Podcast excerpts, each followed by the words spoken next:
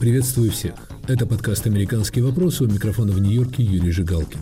Агрессия – наследие Путина. Владимир Путин превратил себя в изгоя. Кремль обречен на поражение. На какую помощь может рассчитывать Украина? Мой сегодняшний собеседник – Майкл Макфол, профессор Стэнфордского университета, в прошлом посол Соединенных Штатов в России, советник президента США.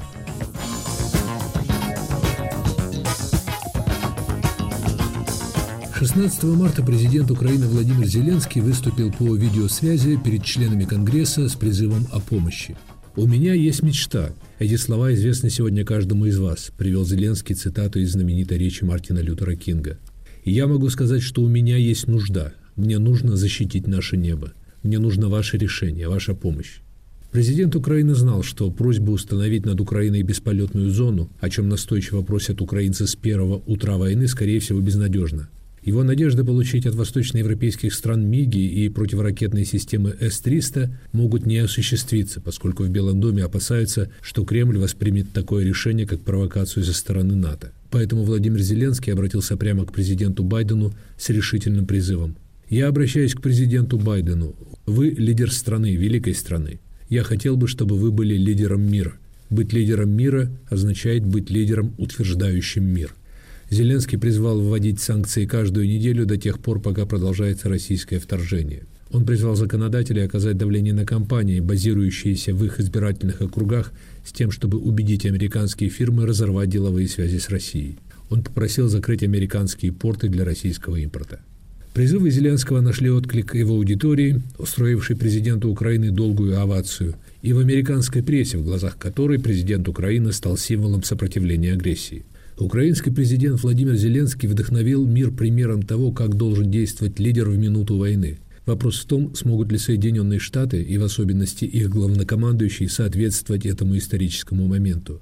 Президент Байден хотел быть Франклином Рузвельтом, но мир от него требует стать Гарри Труманом на заре Холодной войны, пишет в редакционной статье газета Wall Street Journal. Майкл Макфол. Главным среди призывов Зеленского был призыв установить над Украиной бесполетную зону и поставить Украины МИГи советского производства, находящиеся в арсеналах восточноевропейских стран. Через некоторое время после выступления Зеленского президент Байден объявил о новых поставках вооружений Украине, в том числе противотанковых, зенитных ракет, беспилотников, но о бесполетной зоне и МИГах в заявлении президента Байдена не было сказано ни слова – Похоже, что главного Зеленскому добиться не удалось. Что вы думаете о его выступлении?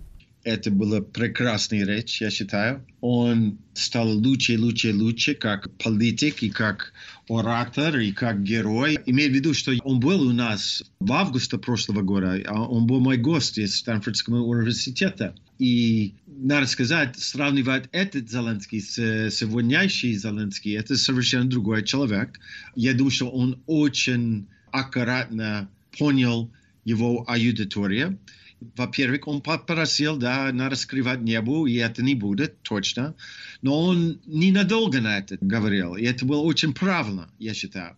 Если он половина его речи а, было бы на скрытое небо, это было неэффективный и не стратегический такой подход. А его сегодня был очень стратегический. Он сначала сказал, нам нужно это, а потом он более подробно сказал, если вы не будете это делать, тогда помогите скрывать небо сам себе. И он очень четко говорил о МиГ-29, да, он об этом говорил, но он очень правильно, я считаю, тоже говорил о такие оружия, которые могли бы эффективно для украинцев и НАТО, и Байден в первую очередь могли бы отдать. То есть речь идет о С-300. Это очень конкретно. Такие системы есть в посткоммунистических странах НАТО. Это было очень, я считаю, прагматический просьба. И последнее, что он говорил, очень правильно, я считаю. Он говорил для конгрессменов, он сказал, вы должны остановить торговлю, работу вашим штатами с Россией. Он понял, что Конгресс может делать, а что Конгресс не может делать. И я считаю, что это была очень эффективная идея. Но экономическая изоляция России едва ли поможет сдержать российские воздушные удары по украинским городам. Вы думаете, на бесполетную зону Украине Зеленскому рассчитывать не стоит? Да, но он не рассчитывает на это. А МИГи? Самолеты это другой. Самолеты это другой. Он правильно, я считаю, намекал на этот МиГ-29, который у поляков, но не только у поляков, между прочим.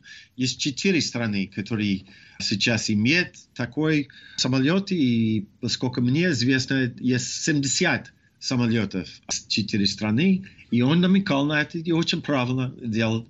До сих пор администрация Байдена сказал, что они не поддерживают эту идею. И они не хотят эскалации с Путиным. Но я считаю, что это вопрос не закрыт до сих пор. Многие американские комментаторы приводят фразу из выступления Зеленского, которую можно перевести так. Президент Байден быть лидером свободного мира означает быть лидером, утверждающим мир. В устах Зеленского это прозвучало не просто как просьба, а как, я бы сказал, прямое давление на президента США. Ну да, молодец. Очень правильно. Он талантливый оратор в этом плане. Я не знаю его спичрайтеры, но надо дать их пятерку за эту речь. С вашей точки зрения, делают ли Соединенные Штаты действительно все возможное для помощи Украине? Ведь идут бомбардировки жилых районов. Конечно, это просто ужасно, печально, бессмысленная война, которую Путин делает. И он не только уничтожит Украина, но он тоже уничтожит Россию. Зачем это нужно? И он испортил его репутацию, между прочим, Юрий, да? Надо, надо сказать честно, да? Я не большой фанат Путина, как все известно.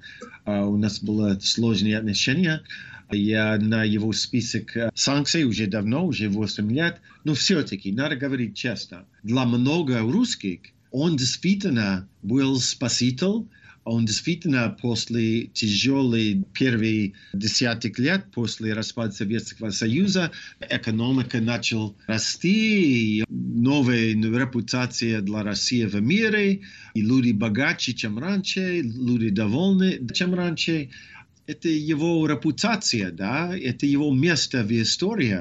А он за три недели все просто это бросил я, честно говоря, не понимаю это. Это очень странно, потому что он не будет в истории как спаситель сейчас. Он будет как Брежнев, опять-таки. Это повторение, что Брежнев делал в Афганистане. Но из-за этого я не понимаю, что он хочет делать до конца в Украине. Я не понимаю его английском языке endgame, да, в конце концов, что он хочет делать там? Он будет оккупировать самая большая страна в Европе, 40 миллионов людей – если нет, что он хочет делать, непонятно мне, что, что будет дальше и что он лично хочет.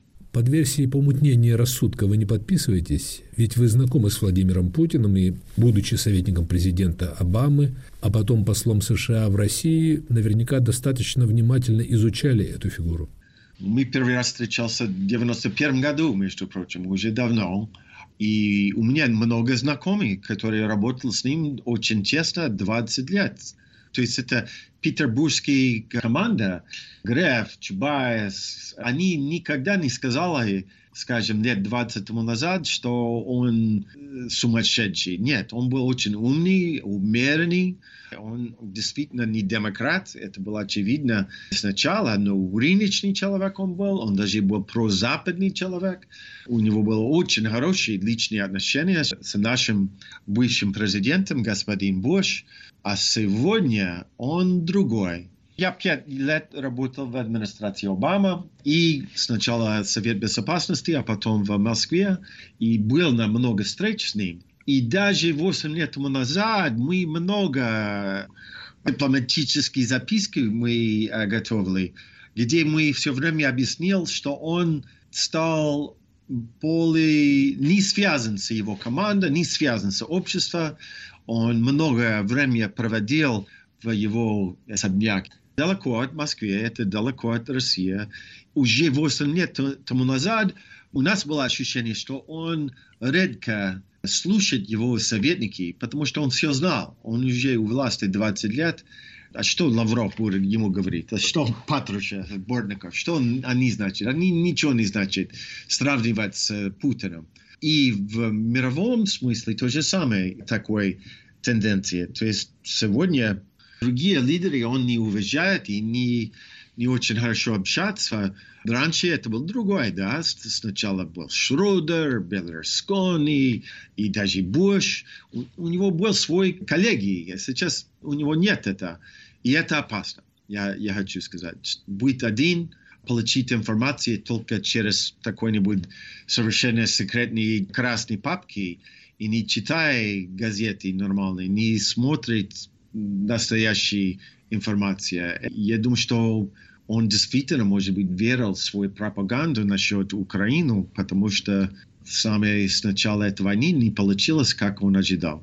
Как вы думаете, как, чем может завершиться война в Украине? Требуется ли полная победа одной из сторон или все-таки возможно достижение договоренности, некие компромиссы? Ну, это ключевой вопрос, и у меня нет ответа. Я не знаю, что я чувствую, что я вижу. Во-первых, до войны для меня, как человек, который раньше работал в правительстве, я удивлен, как адекватнее и точно была наша информация скрытая информация, что Путин готовит делать. Да? Если вы помните, люди, как я, мы дискутировали, будет ли нет войны. Много считал, что нет, это блеф, он не это делает. И если он делает, это будет такой маленькая операция в Донбассе, не больше. А все время администрация Байдена сказала, нет, это будет большая масштабная атака. И они были правы. И мы должны сказать действительно ЦРУшники и люди, которые это занимаются, они делают очень эффективную работу до войны. Когда эта война началась, много экспертов сказали, что это будет 5-6 дней, и все закончится, конечно, потому что могучей российской армии нельзя сравнивать с скромной украинской армией. Оказалось, что эта информация не была прав. И это любопытно меня. Зачем? Могучей армии не было как могучей, как все ожидали. Может быть, есть большая коррупция в ВПК России, а я это не исключаю. Государственные предприятия все время бывает большая коррупция. Почему там нет? Может быть, это часть это объяснения. Третий час, конечно, русские солдаты. Я много э, видел и слышал и смотрел это ролики, те, которые попал в плен русские солдаты, они не понимают, зачем они в, в Украине. Они не могут объяснить задачу, а украинские солдаты, они знают свою задачу, защищать свой земли. И это тоже имеет значение, почему они лучше воевали, чем мы ожидали. И все-таки хотел добавить одну вещь. Все-таки Наши эксперты в нашем правительстве говорят таким образом, что у Путина есть еще 90% оружия и солдаты, которые он пока не использовались. Это раз. И во-вторых, говорит, что есть, как это по-русски, stalemate, да, когда ты не можешь больше двигаться вперед, я не могу. Это условия обычно, когда бывает э, конец войны. Либо одна сторона победит, либо есть stalemate. Позиционная война. Пока и, и первое, и второе условия нету. То есть пока российская армия медленно идет, но все-таки идет. Из-за этого я думаю, что будет хуже до того, как а, будут условия для какой-нибудь серьезной переговоры. Мы вернемся к разговору с бывшим послом Соединенных Штатов в России Майклом Макфолом. Оставайтесь с нами. Если вы испытываете трудности с доступом к сайтам Радио Свобода, свобода.орг, сибреал.орг и севреал.орг, воспользуйтесь VPN-клиентом. Подписывайтесь на наши страницы в социальных сетях, там можно смотреть наши видео и узнавать новости. Установите приложение Радио Свобода в App Store или Google Play, туда уже встроен VPN. В случае необходимости используйте зеркальные сайты, копии нашего сайта. Инструкции, как обойти блокировку на всех наших платформах. Оставайтесь с нами.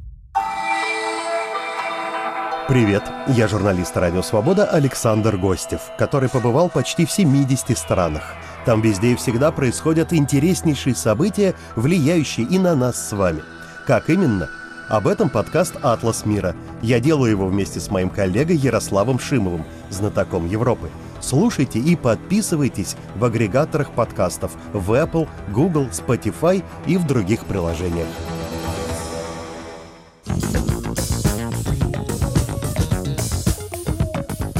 Подкаст «Американские вопросы» у микрофона в Нью-Йорке Юрий Жигалкин. Агрессия – наследие Путина. Владимир Путин превратил себя в изгоя, Кремль обречен на поражение. Мой собеседник – профессор Стэнфордского университета Майкл Макфол.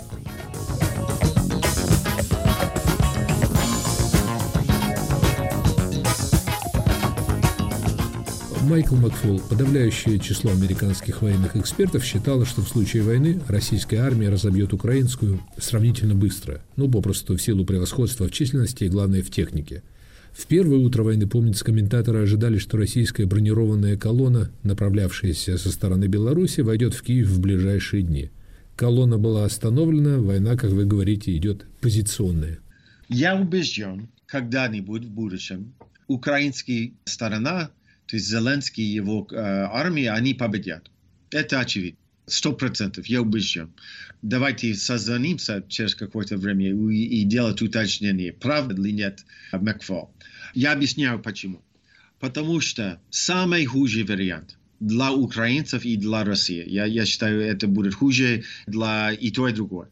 Если российская армия оккупировали бы Харьков, Киева и даже, может быть, Львива, да, предположим, да, и назначили какой-нибудь губернатор, мэры и так далее, те города, где они оккупировали.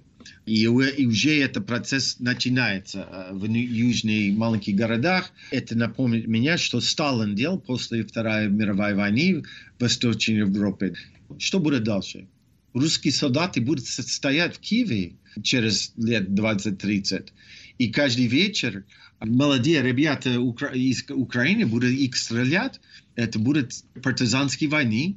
И мы знаем от других войн, что когда такая ситуация в городской борьбе, все время преимущество те, которые защищают свои города. А что дальше? Войска, которые а, у Путина есть, недостаточно, чтобы оккупировать страну. Эксперты, которые я знаю, они сказали, нужно 5 миллионов, не это 200 тысяч, которые у него есть. Последний, у него нет идеи для этой оккупации. Они не понимают, зачем они там. Сталин был аргумент все-таки, потому что Сталин и Красная Армия, они воевали против настоящих фашистов.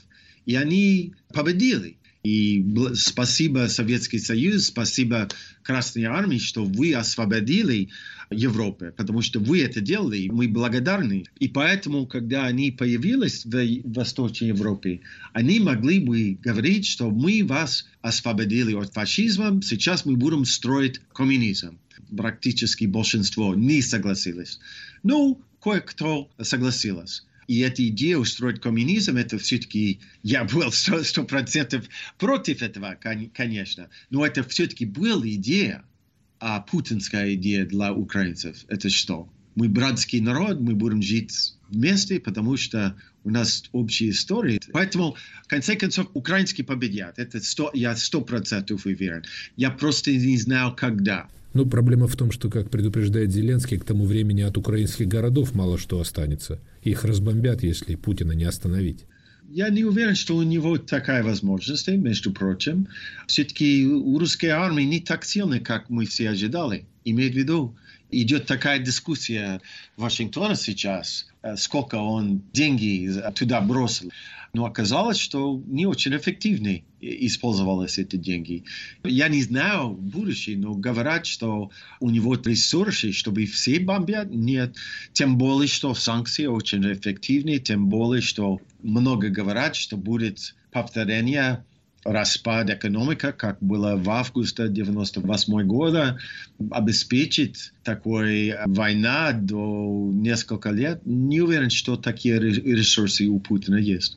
Майкл, согласно различным опросам, большинство россиян поддерживает российское вторжение в Украину. Опросам опасно доверять, но все же пока ни новые санкции, ни российские потери в Украине не вызвали очевидного недовольства в России. Как вы думаете, представляет эта война реальную угрозу нынешней российской власти? Немало экспертов, кстати, напоминает о том, что неудачные войны приводили к серьезным перетряскам режимов в России. Конечно, потому что сейчас идет такой экономический кризис в России, который раньше не был. Даже в 98 году, я думаю, что августа 98 последний большой кризис экономический в России, я рассчитывал, что это будет хуже. Это мне напомнит, что случилось с э, Брежнев, с Афганистана. В 70-е лет было светлое будущее для коммунизма. Сначала Вьетнам, потом Лаос, потом Камбодия, Ангола, Мозамбик, Никарагуа. И оказалось, что корреляция сил был насчет Советского Союза и против Америки. А потом Брежнев делал огромную ошибку, когда он решил делать интервенцию в Афганистане.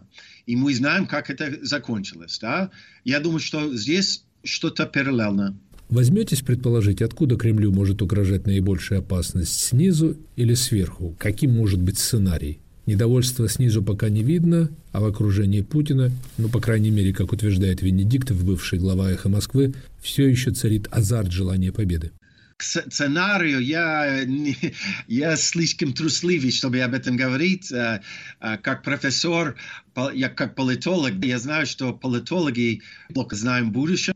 Между прочим, ЦРУ тоже знаю, плохо знаем будущем. Когда я работал в Белом доме, у нас была революция Ирана, потом арабский весна, потом болотная, потом Украина в 13 и 14 году, и мы не предупреждали это все. Ну, что я могу сказать? как вы хорошо знаете, есть большая традиция в России и Советском Союзе конфликт между КГБшниками и военными. Вспомните, что было до Второй мировой войны и что НКВД сделали против армии. И имеет в виду, что это, это конфликт все время было, все время есть. Мне интересно, как генерал Гарасимов сейчас думает, это была хорошая война или нет, нужна такая война или нет. Опять-таки, я не знаю, что там разговоры между Путиным и Гарасовым и, и так далее, но я не исключаю, что многие недовольны, что Путин и командировал делать, и имеет в виду, что есть горький опыт в Афганистане. Движение афганцы были очень активны, общественная организация, и солдаты матери после Чеченской войны. Они были очень активны, опять-таки, общественная организация. Я не исключаю, что такие движения в будущем будут. То есть вы считаете, что Владимиру Путину стоит опасаться недовольства в армии, которая, кажется, оказалась неподготовленной к такой войне и явно несет очень ощутимые потери? Хорошо. В среду президент Байден впервые назвал президента Путина военным преступником, что вызвало возмущение в Кремле. По-видимому, очень трудно будет восстанавливать или налаживать отношения с лидером, которого американский президент приравнял, скажем, к Саддаму Хусейну или Муамару Каддафи. Нет, я не ожидаю и не только с Америкой. Я, я думаю, что нормальные отношения с Путиным больше не будет на Западе. Демократические страны, не, не только Западе.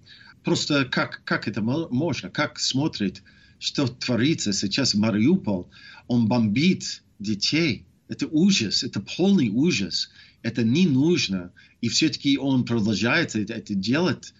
Не, не будет нормализации. И, и, конечно, кто будет страдать об этом? Это русское население. Это люди, которые живут в России. Они будут страдать. И это благодаря Путину и его дурацкой, бес, бессмысленной войну. Означает ли это, что эти санкции надолго? Вы не ожидаете, что они будут отменены, ослаблены в обозримом будущем? Ну, может быть, если он останет войну, конечно. Я личным планом, между прочим, я это поддерживаю. Много считают, что это неправильно, но, но я считаю, что надо делать все, чтобы закончить эту войну. И я включаю в этом снимать санкции. Много не считают в Америке, и это я считаю. Но снимать санкции, это не значит, что будет нормализация с Путиным. Это не будет. Майкл Макфол. С обеих сторон, и с украинской, и с российской, поступают слабые пока сигналы, что некие договоренности, которые приведут к примирению, окончанию войны, возможны. Есть предположение, что Кремль может добиться от Украины гарантии не вступления в НАТО. То есть у Владимира Путина будет повод объявить о победе, но и, возможно, ретироваться. То есть ему сойдет с рук развязывание полномасштабной войны, гибель тысяч людей – Ну, конечно, я не знаю о будущем, хочу это подчеркнуть. И никто не знает, поэтому мы только догадаемся, да. Но у него есть сильная диктатура, давайте будем говорить честно. Это серьезная система, много боятся. Но это конец его репутации. В первую очередь, элита никогда не будет ему уважать. Боится, да, уважать нет. Это уже все. А как длится это режим, я не исключаю, что он будет до смерти, потому что такая диктатура есть. А после Путина, разве будет второй Путин? Нет. Я считаю, что вероятность на этот много раз упала, в связи с этим войной. Я думаю, что как это было при Брежневе, ну да, было это Андропов и Черненко какой-то 2-3 года, а после этого был другое лидерство, которое сказало, нельзя воевать в Афганистане до смерти. Это система, коррупционная система, хотя мы прекрасно понимаем, какая коррупция сейчас в России, эта система не работает. Да, люди богатые, но они могли быть 5-10 раз богаче с более рыночным, более демократическим, более гласная система. Все это понимают, это, это не секрет. А я думаю, что спрос на это обновление, чтобы стать нормальной, демократической, рыночной, западной, европейской страной, все-таки есть люди в России, которые это хотят. Я думаю, что такое будущее когда-нибудь будет. Когда, я не знаю, но я убежден, такой шанс еще раз будет.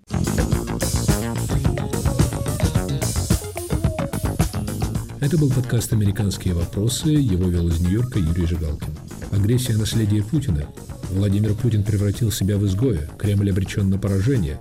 На какую помощь может рассчитывать Украина? Моим собеседником сегодня был бывший посол США в России, профессор Стэнфордского университета Майкл Макфол. Слушайте мой подкаст в эфире на сайте Радио Свобода, на YouTube. Подписывайтесь на подкаст на Яндекс Music, Google Podcasts и всех доступных вам сегодня подкаст-платформах.